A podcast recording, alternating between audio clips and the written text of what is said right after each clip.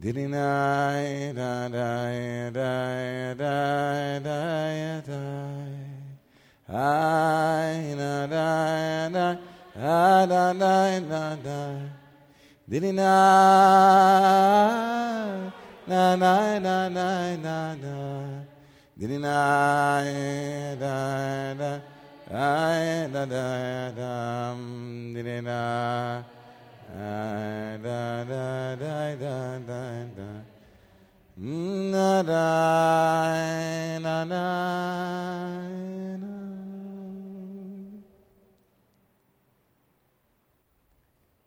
You can feel it in the air, you know.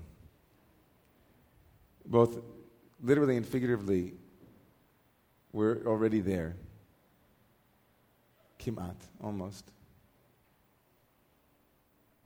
And every year on the Shabbos before Rosh Hashanah, on the Shabbat before Rosh Hashanah, the Torah addresses us in a very personal way. Atem nitzavim hayom kulchem. You're all here today. You made it.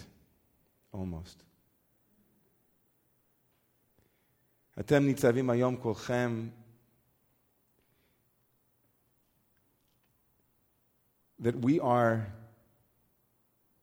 blessed to be able to arrive at the Shabbat before Rosh Hashanah. And in the indeterminacy that is what life is. The suspicion,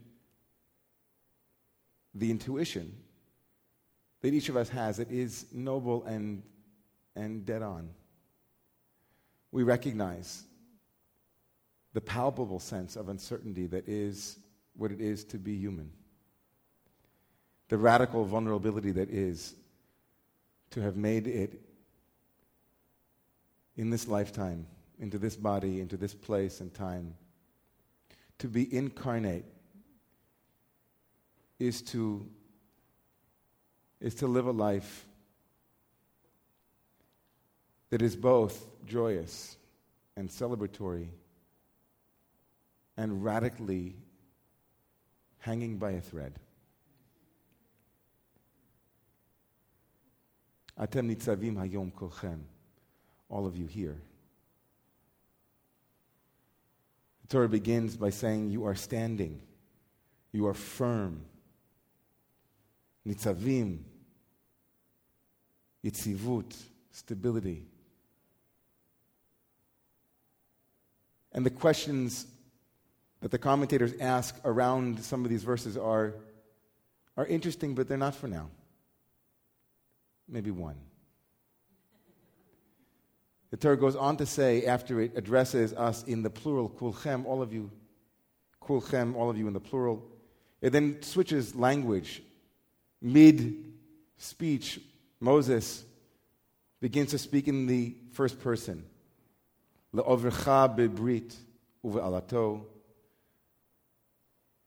And of course, the commentators, all of them, are confused. You began speaking in the we, and now you're speaking in the you single.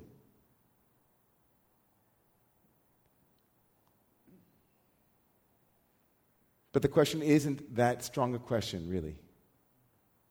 Because as much as all of us have made it here together, each and every one of us had a unique path that brought us here. As much as collectively we might have spent last Rosh Hashanah together, many of us, the unique maslul, the unique path that we took to arrive here this Shabbat and this Rosh Hashanah and this Yom Kippur is uniquely our own. It belongs to each and every one of us. Only we know individually what it took to arrive. And how many moments in our life we weren't sure if we'd make it. And whatever that means. The Torah says, all of you together are here and lucky, but each of you individually has a story to tell. Each of you individually will be praying for something unique on Rosh Hashanah. I love to tell the story that my chavrusa came back from Israel one year and he said that he had experienced the most powerful preparation for the high holidays in Israel. He'd been at a learning institute and And they had done an exercise where they invited the community to come together. And when the community came together, they, they, um, they divided into small groups. And in those groups, they shared with one another what it was that they would be praying for on Rosh Hashanah. And my friend Joe said to me, You know, I've never had that experience before in my life. I always go to shul. I know I'm sitting next to the same guy for the last 20 years, and I have no idea what he's praying for. And he said to me, and he said something very beautiful. He said, And there are moments in my davening, in my prayers on Rosh Hashanah, where I can't pray. And if I knew what the person next to me was praying for, I could pray for them. Isn't that beautiful?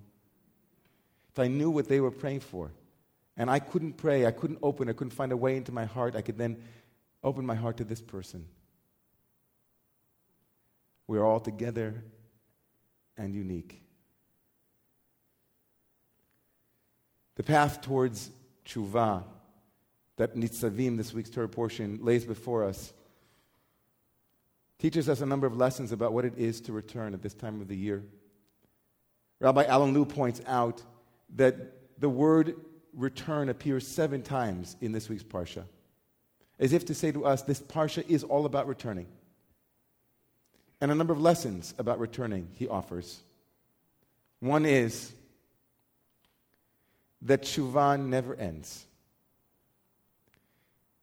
The process, the dialectic, the dance of tshuva is a process of returning and running, running and returning, leaving and arriving. It never ends.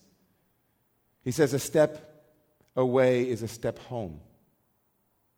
That the very things that we thought were the points of leaving are in a, a different perspective and a different mabat are actually bringing us closer.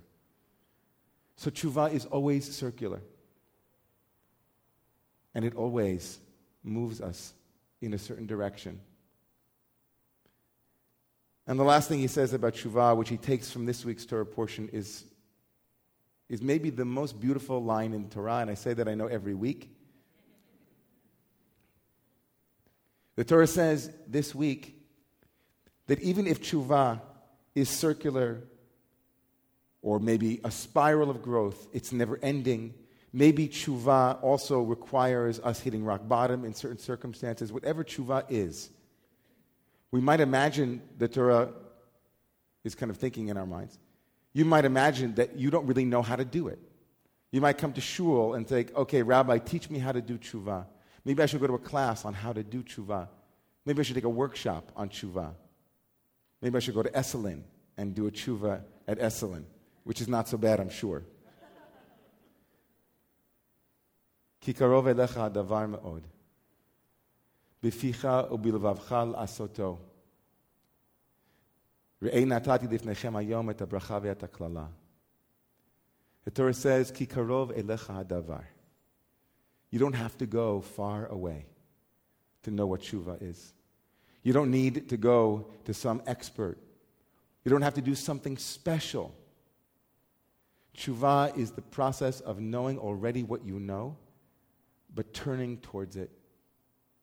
Tshuva is found in, in the moment to moment that our mind is creating. Tshuva is found in the, in the issues that arise over and over again in our lives that we can't seem to get out of. That's where tshuva is happening. That's where tshuva is inviting us. Kikarov elecha davar, the matter is close to you. It's right now. I always love to quote Rav Kook, who said once, he didn't say it once, he said it, it was in his book, Orot HaTshuva. He said that Tshuva, returning, aligning ourselves, connecting, opening, all of those happen in an instant. And he brings a proof from the oddest of places. He brings a proof from the Talmud, where the Talmud says that if I offer you a ring, I say, I would love to, let's, let's have a condition. I'd like to get married. And I'm a Rasha, I'm an evil person. And I make a condition.